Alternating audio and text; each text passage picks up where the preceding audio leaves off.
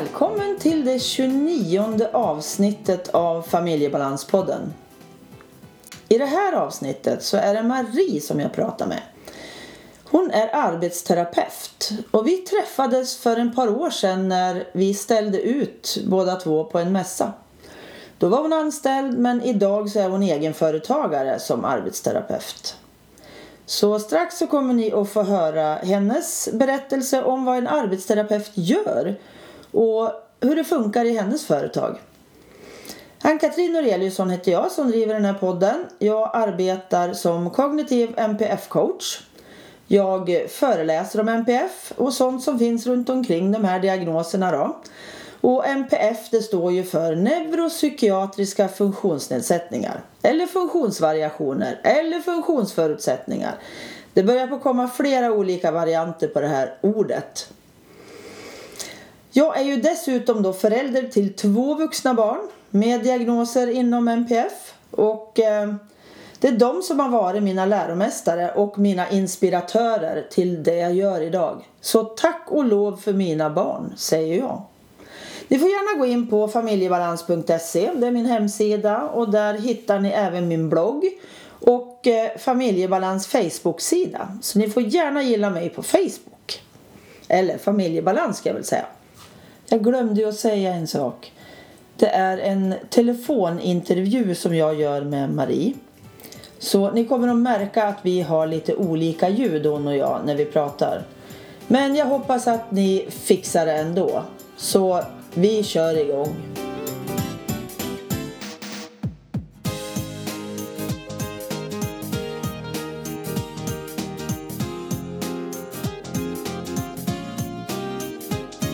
Välkommen Marie! Tack så mycket! Jag tänkte att eh, du får börja med att presentera dig själv lite grann. Mm. Jag heter Marie Holmlund. Jag är legitimerad arbetsterapeut och sensory integration terapeut och eh, driver mitt företag som heter Sensit Arbetsterapi AB det utgår från Varberg och jag bor i Varberg då. Men eh, jag håller utbildningar, kartläggningar av svårigheter och behandling lite överallt i Sverige egentligen. Okej. Okay. Mm. Men, men det där du då, sa någonting med sensitive, vad, vad, vad, det, vad är det för utbildning? Mm. Eller, vad jobbar du med Sens då? Sensory integration handlar om svårigheter att bearbeta sinnesintryck, alltså svårigheter med perception av olika slag. Eh, okay. Och det handlar mycket om barn, ungdomar och vuxna med neuropsykiatriska svårigheter som har svårt med perception. Och, okay. Eh, ja, och då finns det en teori som jobbar kring det och det är det jag framför allt sysslar med helt enkelt. Okej, okay. så det är mycket mm. NPF, alltså neuropsykiatri i ditt ja. jobb? Ja, det okay. handlar mycket om det. Ja. Precis. Kan du beskriva lite grann hur, eh, en, hur jobbar en arbetsterapeut? Det är väldigt, väldigt olika. Men eh, kärnan kan man väl säga är att man jobbar med och i aktivitet av olika slag. Man pratar med eh, individen, personen och ser vad är det för aktiviteter i den personens liv som är viktiga. Okay. Dels, vad de, dels vad de vill göra och dels vad de behöver göra för att fungera i vardagen. Och vi tittar på, um, vi tittar på olika störmoment kan man väl säga. Vad är det som stör i att kunna utföra en viss aktivitet? Okej. Okay. Vad kan det vara för aktivitet tänker du då? Det kan vara skola, att kunna sitta still och lyssna på läraren, att kunna eh, starta upp eget arbete i skolan, att klara av en rast med mm. alla lekar det handlar om. Det kan handla om vuxna människor som ska klara av sitt jobb eller klara av olika fritidsintressen. Så det handlar hela, helt enkelt om hela livet. Fritid, jobb, skola, sömn och så vidare. Okej. Okay. Mm. Hur, alltså hur jobbar du då, då till exempel? Alltså kan du beskriva någon situation där, där du kan vara behjälplig? Mm. Då kan man, jag jobbar ju framförallt med barn eh, och då kan jag titta på barn i skolan till exempel, som är mitt huvudområde. Om vi har Kalle till exempel som ska sitta på en mattelektion. Han ska helst sitta still. Han ska kunna ta instruktioner av läraren. Han ska kunna eh, läsa i sin mattebok och räkna i sin, sitt räknehäfte. Mm. Och alla de delarna kräver ju olika förmågor av honom. Ja. Och då får man titta på klarar Kalle av att sitta still på stolen? Eh, om han inte gör det så får man titta på varför. Vad, vad, vad, kan det bero på att han inte kan sitta kvar på stolen? Eh, och säga att han har svårt med koncentrationen. Då kan jag antingen erbjuda han kanske behöver sitta på någon typ av dyna som gör att han får lite rörelse i sitt sittande. Eh, man kan prata med läraren kring att han, Kalle kanske behöver lite fler pauser så att han behöver upp och röra på sig okay. emellanåt för att då kunna sitta lite längre stunder och jobba sen. Eh, han kanske till och med behöver kunna stå upp och jobba istället. Eh, och man hittar olika strategier för att lösa det här. Mm, mm. Eh, så det är ett sätt. Man kan kompensera eh, en svårighet. Man kan också träna eh, på olika sätt. Det är jättesvårt att gå in på så här mm. kort. Ja. Men det, det, finns sätt där man kan jobba ihop och, och, träna genom lek. Genom aktivitet så tränar man olika funktioner. Och framförallt att man, man tränar kanske inte specifika aktiviteter utan man tränar helheten, man tränar motoriken för den är enormt viktig i din förmåga att vara social och din förmåga att lära dig saker. Mm. Så att genom att leka på med väldigt struktur och ledning av arbetsterapeuten då så, så kan man jobba fram olika förmågor helt okay. enkelt. Det känns som att det är en kombination mellan specialpedagog och eh, sjukgymnast. ja, lite, fast man ytterligare en dimension ja. kan man säga. Så att man kompletterar ju de två kategorierna, ja. absolut. Uh, och just att man har, som, som arbetsterapeut har man hela tiden aktiviteten i fokus. Både att man arbetar genom aktivitet för att uh, lära sig nya saker men man har också aktiviteten som mål. Ja. Uh, och det tror jag skiljer oss från många andra yrkeskategorier som jobbar med de här personerna. Men förr i världen du, det var ju arbetsterapin. Det var ju dit tanterna gick och vävde. Typ. Ja, var det, det inte så? Så har jag lite trott. Lite åt det hållet. Ja, lite av det hållet var det. Det, det är väl en gammal eh, syn på det hela. Mm. Eh, men då jobbade man väldigt mycket på på vad man kallar funktionsnivå. Man tittade väldigt mycket på eh, rörelser och träna upp och återigen motoriken där, men det det handlar om mycket är att det ska vara en meningsfull aktivitet och förr var ju det en meningsfull aktivitet för många äldre personer, ja, ja. Speciellt damer, gamla damer. Ja. Eh, så visst var det så. Skapande aktiviteter jobbar man med, med fortfarande. Eh, det viktiga är ju att det ska vara meningsfullt för just dig som individ som jag träffar just nu. Om jag tror inte Kalle, 10 år, tycker det är så meningsfullt att väva. Tror Därför jag tror jag inte det funkar på honom. Men, men eh, om man tar eh, Agda, 75, så kanske hon har älskat att väva och då kan det vara en meningsfull aktivitet för henne ja. för att må bra i sin vardag. Ja. Eh, och det är det jag menar med att arbetsterapeuter gör, jobbar på väldigt mycket olika sätt beroende på vem man har framför sig. Mm. Och vad man har för mål också. Hur, hur, med, ja. mm, hur kommer det sig att, att du har valt neuropsykiatri? vet jag faktiskt inte riktigt. Eh, jag har alltid velat jobba med barn. Okay. Eh, redan, redan när jag började min utbildning som arbetsterapeut så, så var jag intresserad av motorik och barn. Eh, efter min grundutbildning så åkte jag till USA och gick den här utbildningen i sensory integration, alltså sinnesbearbetning kan man säga. Mm. Eh, och där träffade jag väldigt mycket barn med ADHD, autism, ja, framförallt de två grupperna, det är ju de två stora grupperna Ja. inom eh, neuropsykiatrin. Och många, just att många av dem har de här svårigheterna med perception och bearbetning av sinnesintryck. Och det är väldigt spännande. Det är väldigt eh, givande. Det är utmanande på olika sätt. Ja. Och eh, det har bara följt med sen dess. Eh, Och ja, jag tycker det, de, de får inte så mycket stöd i skolan då som jag tycker att de behöver och, har rätt till. Nej. Det är sant. Därför, därför har jag kämpat länge för att få, liksom, få komma in i skolans värld och visa att det här funkar också för Ja. många. Det är, det är en nyckel som man inte har provat många gånger. Nej men precis. Nej men är det inte lite okunskap tänker jag att, att en arbetsterapeut kan komma in och göra jättestor skillnad? Absolut. Det är inte många som känner till det. Nej.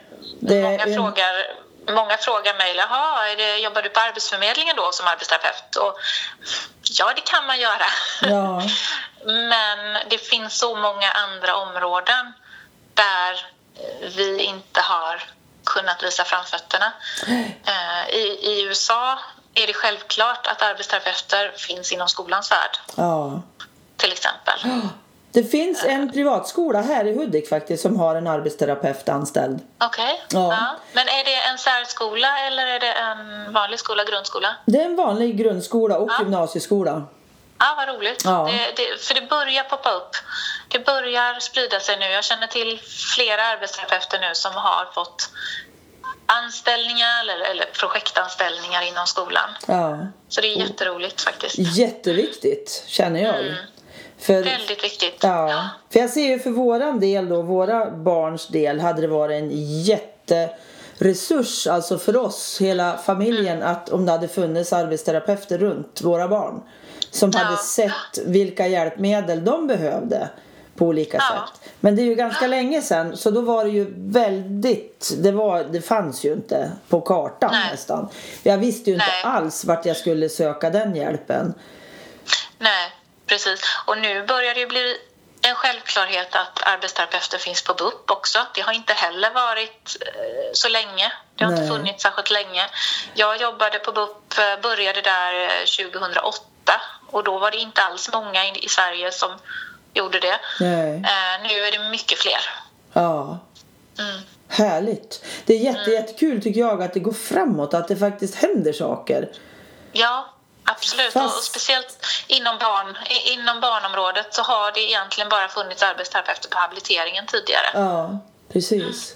Nej men det, det behövs så mycket mera för att vi ska få ordning på den problematik som finns. Så att Mm. det är jätteviktigt att alla yrkesgrupper kommer till tals, tänker jag, runt våra barn. Ja, precis. Att man har olika glasögon på sig och när man tittar på ett och samma barn och man ser vilken problematik finns det här? Vad är det vi behöver hjälpa till med? Mm. Eh, och då krävs det, då tycker jag att det ska finnas många olika glasögon. Ja. Läraren ska lära, specialpedagogen ska stötta läraren i lärandet. En arbetsterapeut kan komma in och titta på det här som händer innan, det som sker innan, förutsättningarna för lärandet. Ja. Eh, möjligheten att sitta still, möjligheten till rörelse, eh, möjligheten till socialt samspel. Allt detta krävs ju innan man kan lära sig, börja lära sig pedagogiskt. Ja men precis. Mm. Precis. Men alltså du gör kartläggningarna själv. Du går in liksom i, där du får ett uppdrag i en skola till exempel. Då är det Ja. du som går in och gör den här kartläggningen. Hur ser den ut? Hur, hur gör du då? Jo, då vill jag helst kunna... Dels så har jag ett eh, frågeformulär som jag utgår ifrån. Ett som läraren eller den personen som känner barnet bäst i skolan får fylla i det. Föräldrarna får fylla i ett liknande formulär fast mer kring hemmasituationen. Jag vill gärna observera barnet i skolan under en lektion och under en rastsituation gärna. Okej. Eh, gärna prata, intervjua både föräldrar och skolpersonal och gärna intervjua barnet också, träffa, prata med barnet. Jag har något som kallas kliniska observationer där jag gör vissa egna tester tillsammans med barnet för att titta på eh, jag tittar på motoriken, balansen, eh, ögonrörelser, hur de kan styra sina ögonrörelser, hur, hur de fungerar i olika situationer. Okej. Okay. Sen gör jag en sammanställning. Jag vill jättegärna ha specialpedagogens utlåtningar för jag tittar inte på pedagogiken eller Nej. på deras eh, läroförmåga så att säga. Eh, och jag vill gärna koppla ihop med, med psykologens utlåtande också för ofta kan de tre delarna tillsammans ge en väldigt bred bild kring barnets förmågor. Okej. Okay. Mm. Så det, det är väl det jag gör, tror jag. Okay. det är svårt att komma på allt ja, man gör. Men det. Eh, det är de delarna. Sen har jag ytterligare ett bedömningsinstrument som jag kan ta till när, det är, när man verkligen behöver en riktigt bra bas i det. Eh, och det är ett, ett många små tester som man sitter tillsammans med barnet och gör. Då, då testar man väldigt många olika delar och får en väldigt grundlig eh, bild av barnets förmåga att bearbeta sinnesintryck just. Okej. Okay. Och det, det är ett testinstrument som i USA kallas Golden Standard. Så det är det instrumentet man använder väldigt mycket kring eh, sensorisk integrationskartläggningar mm. där. Okej, okay, det låter jättehäftigt och spännande och, och så viktigt tänker jag. Mm.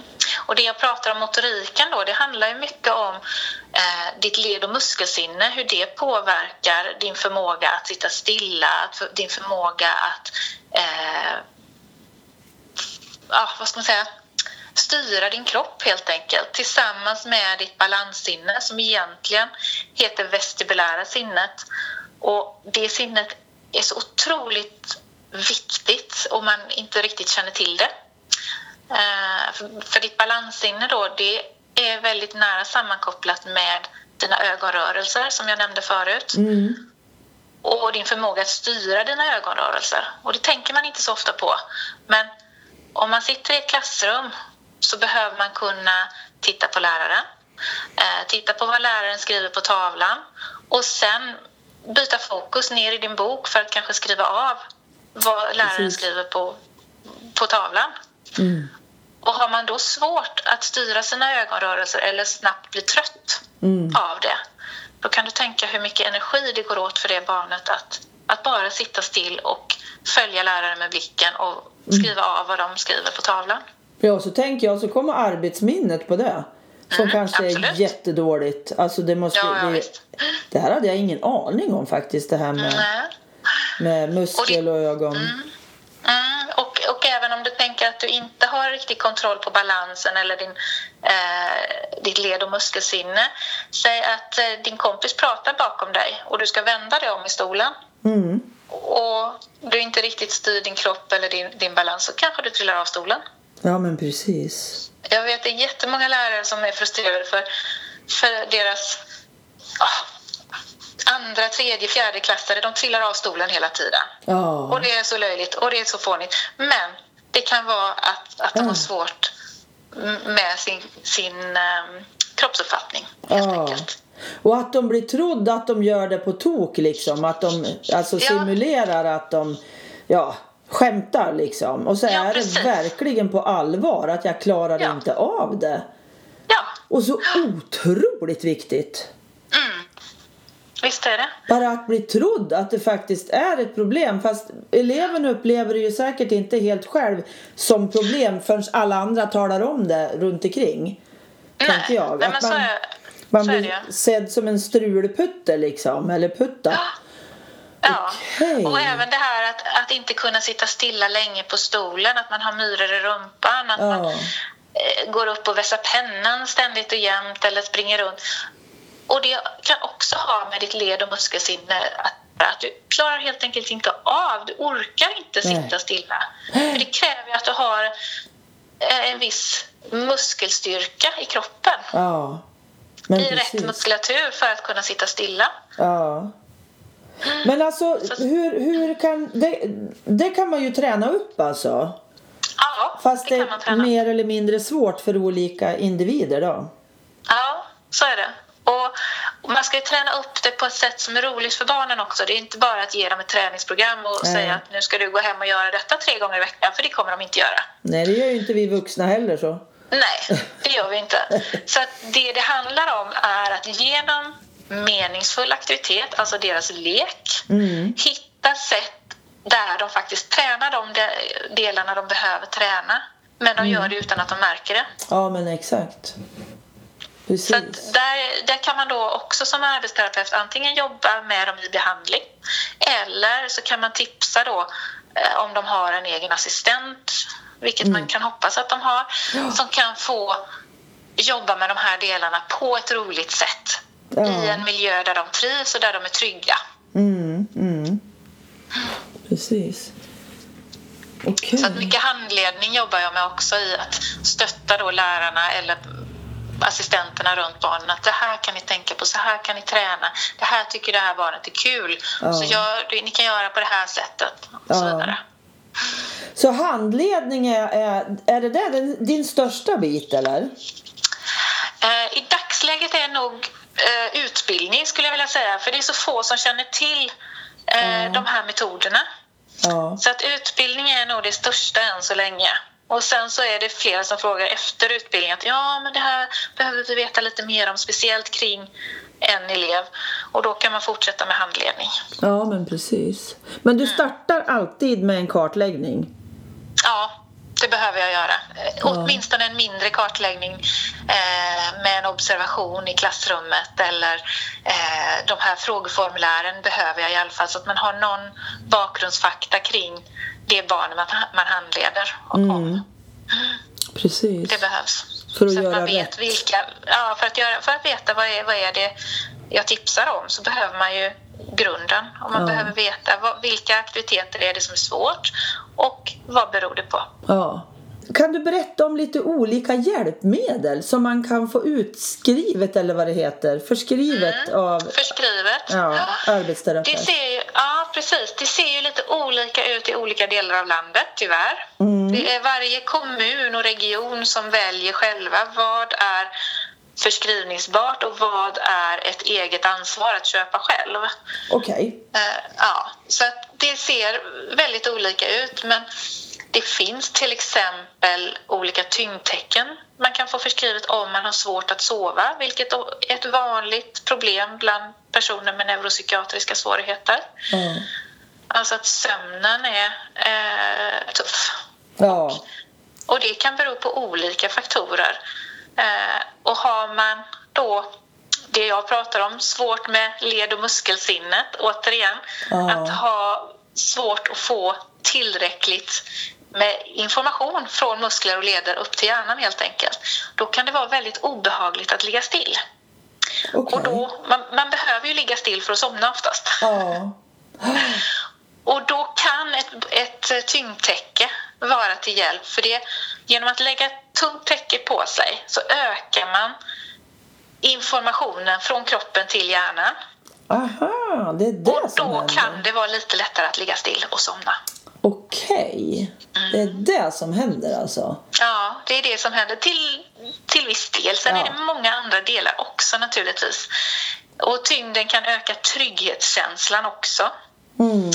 Eh, kan ju minska ångestproblematiken för en del. Mm.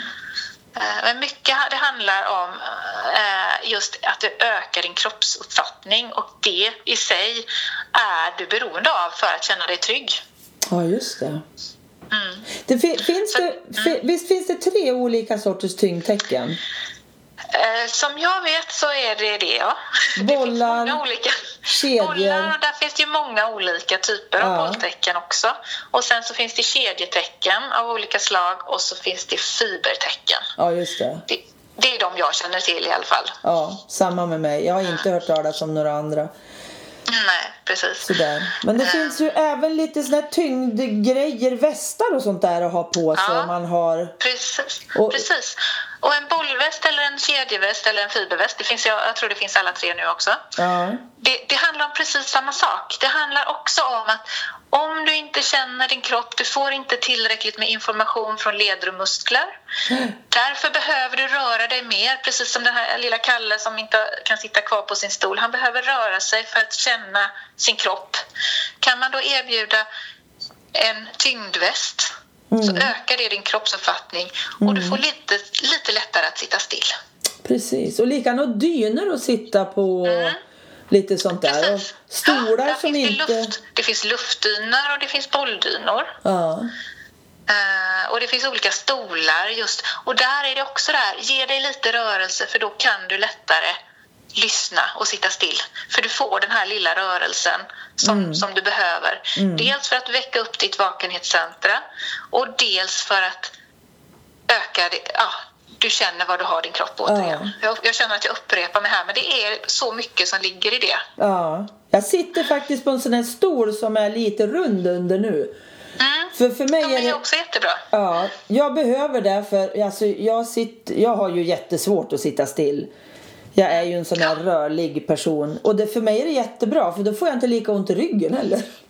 Nej, det finns ju många fördelar med Ja. det. Det är inte bra. Vi är inte gjorda för att sitta still Nej. så mycket som vi gör idag. Nej men precis. Människan, människan är inte gjord för det. Människan är byggd för att röra på sig. Ja. ja, det gör vi ju inte längre. Nej. Inte i vardagen i alla fall. Vi går extra och tränar då. Ja, Sådär. många, många har ett stillasittande yrke. Ja, precis. Men du, men andra såna här hjälpmedelsgrejs då? Alltså, det finns ju appar till telefonen och det finns ju massor. Det finns väldigt mycket hjälpmedel. Det finns, eh, många gånger har man ju svårt med tidsuppfattning. Ja, Då finns det ju olika, dels så finns det appar med tidshjälp, som tidshjälpmedel. Dels så finns det specifika. Eh, det finns timstockar, det finns time timer. Eh, ja, det finns olika typer av Ja. klockor som ökar din, eller hjälper dig att eh, få bättre koll på tiden. ja, Just, och det finns olika larm och kalendrar är bra också. Eh, en del tycker det är jättebra med mobilen. Jag älskar min kalender i mobilen. Ja. Men en del behöver också en tavla kanske på väggen. Ja. Alltså en, för att få en överblick över vad händer nu den här veckan. Precis. Vad, händer, vad är det för dag idag och vad händer imorgon och i övermorgon? Och det kan skapa också trygghet. Mm, mm. Absolut. Jag har ju lite svårt för det där i, i kalendern i mobilen att jag ser bara dagen och så får man scrolla för att se man ser inte ens hela dagen i min kalender utan jag får liksom flytta upp det för att se. Jag behöver Ja. överblicken alltså hela dagen och gärna hela veckan för att veta. Ja. Så Och då är det att, eh, kanske bättre med en kalender på väggen istället. Eller om man har både och. Ja, Telefonen är ju bra för att man kan sätta larm och påminnelser. Eh, Och där kan arbetsterapeuten vara till hjälp också i att dels hitta rätt i det som passar just dig som Ja. person. Alla har, har olika behov och olika preferenser för hur de vill bli påminda. mm, Och sen så handlar det också om att träna in ett hjälpmedel under en viss tid. Att, ja. När ska jag använda det? Hur ska jag använda det? Vad ska jag tänka på när jag använder det? precis.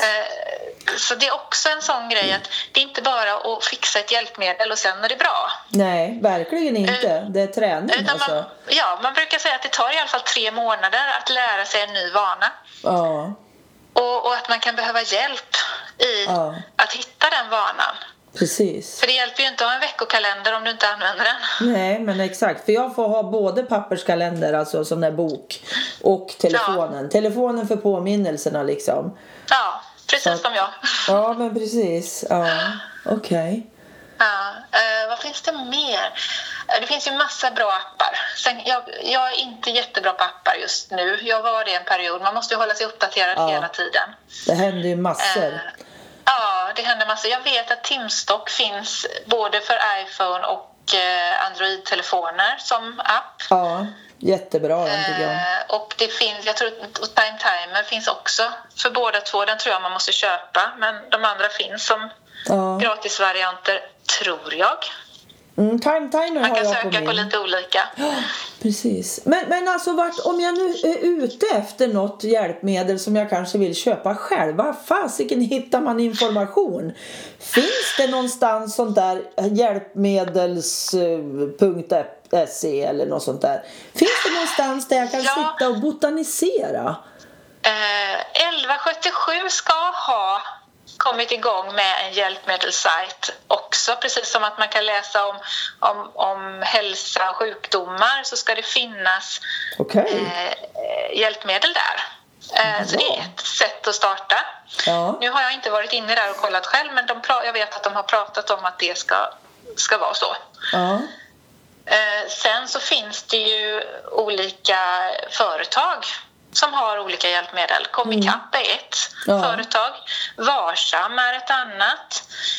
Vad finns det mer? Somna har kedjetecken. Okej. Man kanske kan söka och googla bara på... I, Man alltså, kan googla på det man är intresserad av så kan man googla en hel del. Ja, precis. Eh, kognitiva hjälpmedel brukar man kalla det. Ja. Just det som rör neuropsykiatri. precis. Eh, Allt som rör sömn och tidshjälpmedel, planeringshjälpmedel, det kallas kognitiva hjälpmedel. Så det kan man också söka på. Precis. Jättebra. Mm. Men om Och det, man... finns ju, det finns ju också en app om man har svårt att laga mat och svårt att få ihop det, komma ihåg, man sätter på pastan och så går man därifrån och så börjar man med någonting annat. Ja, Eh, Och då, då finns det en app som jag gillar som heter Matglad. Den är också gratis. ja, Eh, Och där finns det olika recept och så får man en bra ordning på när man ska göra de olika sakerna och i den ingår påminnelser. Så den okej. gillar jag. Ja, men den är bra då. När man be... Ja. Just det där när man behöver bli påmind liksom om vart är Ja, jag i det- processen? Ja, för det är så lätt att man sätter på pastavatten och så kommer man på att tvätten ska hängas och så kommer man på att barnen ska hämtas. Ja, Och så helt plötsligt är kastrullen urkokad och ingen pasta är gjord. nej men precis. Och till slut så brinner det. Och då är det bra en app som säger till. Ja, då är det väldigt Mm, bra att ha en app som säger till. Är man extremt glömsk kring spisen så finns det ju något som kallas spisvakt ja, som man bör eh, ha i så fall. Och det kan man få som bostadsanpassning kallas det i så fall. precis. Ja, Och det är också en arbetsterapeut som hjälper dig att ansöka om det. ja men precis. För en sån har min son. Mm.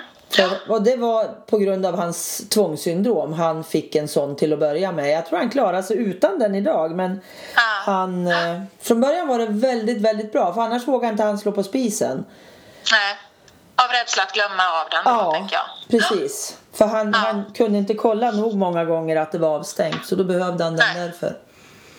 Så det Precis, faktiskt... så, så kan det vara för många. Att det kanske inte ens är som tvångs...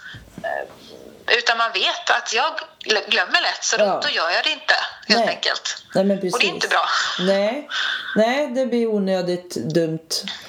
Det Mm. finns... Eh, nej, men när det finns så mycket hjälpmedel. För det, det är en djungel av hjälpmedel. Så jag skulle nästan vilja att det fanns en, en sida på nätet där allting presenterades. Så att Ja. det skulle vara alldeles Men sen finns det så strålande.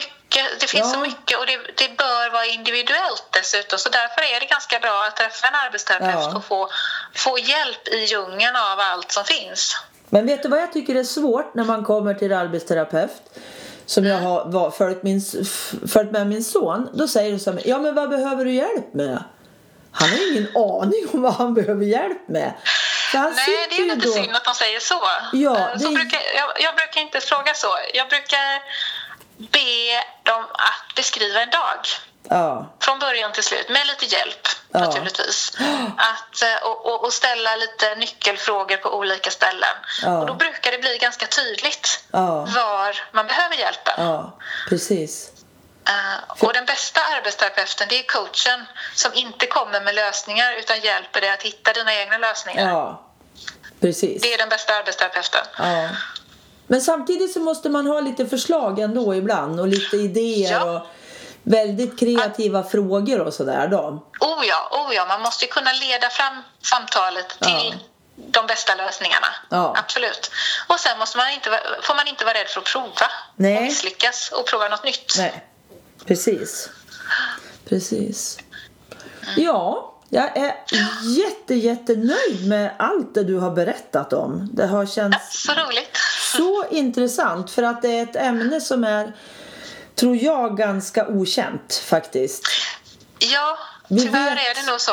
Vi vet att det finns hjälpmedel men vi vet inte riktigt, vi föräldrar, var, var hittar jag där och hur gör jag och sådär. Och det har du hjälpt till med att knyta upp de knutarna just nu. Ja, Men om man, om man vill ha kontakt med dig Marie, Ja. hur gör man då? Då kan man gå in på min hemsida. Den Okej. heter, eh, den har adressen www.sensit, S-E-N-S-I-T.se. Okej, Och där har jag alla kontaktuppgifter och det står lite grann om vad jag gör och kan göra. Och, men, ja, man kan alltid ringa och fråga mig eh, om det. Om man, och jag brukar, jag brukar för, först och främst brukar jag rekommendera vart man ska vända sig för om man har rätt till gratis eller billig Ja. eh, arbetsterapi på vårdcentraler eller liknande. För jag har ingen jag har ingen, vad, det kallas, etablerings... Eh, någonting. Så att jag Nej, kan inte ta ingår 100 inte kronor för ett besök, tyvärr. nej. Men det kan bli. Utan jag det vet kostar lite mer. Ja, Ja. Men information har jag. ja men för det mesta. precis. Och det finns lite att läsa om dig på din hemsida och sådär. Precis, det gör. Jättebra.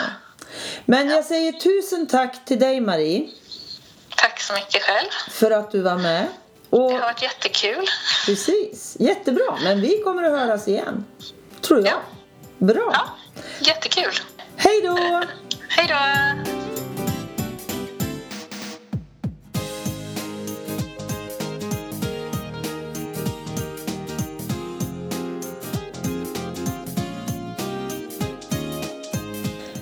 Till dig som lyssnat. Tack till Pelle Zetterberg för musiken. Pernilla Wahlman som fotade. Marcus som fixade poddloggan. Och naturligtvis till Anders för att du redigerar mitt prat. Hoppas vi hörs igen. Hej då!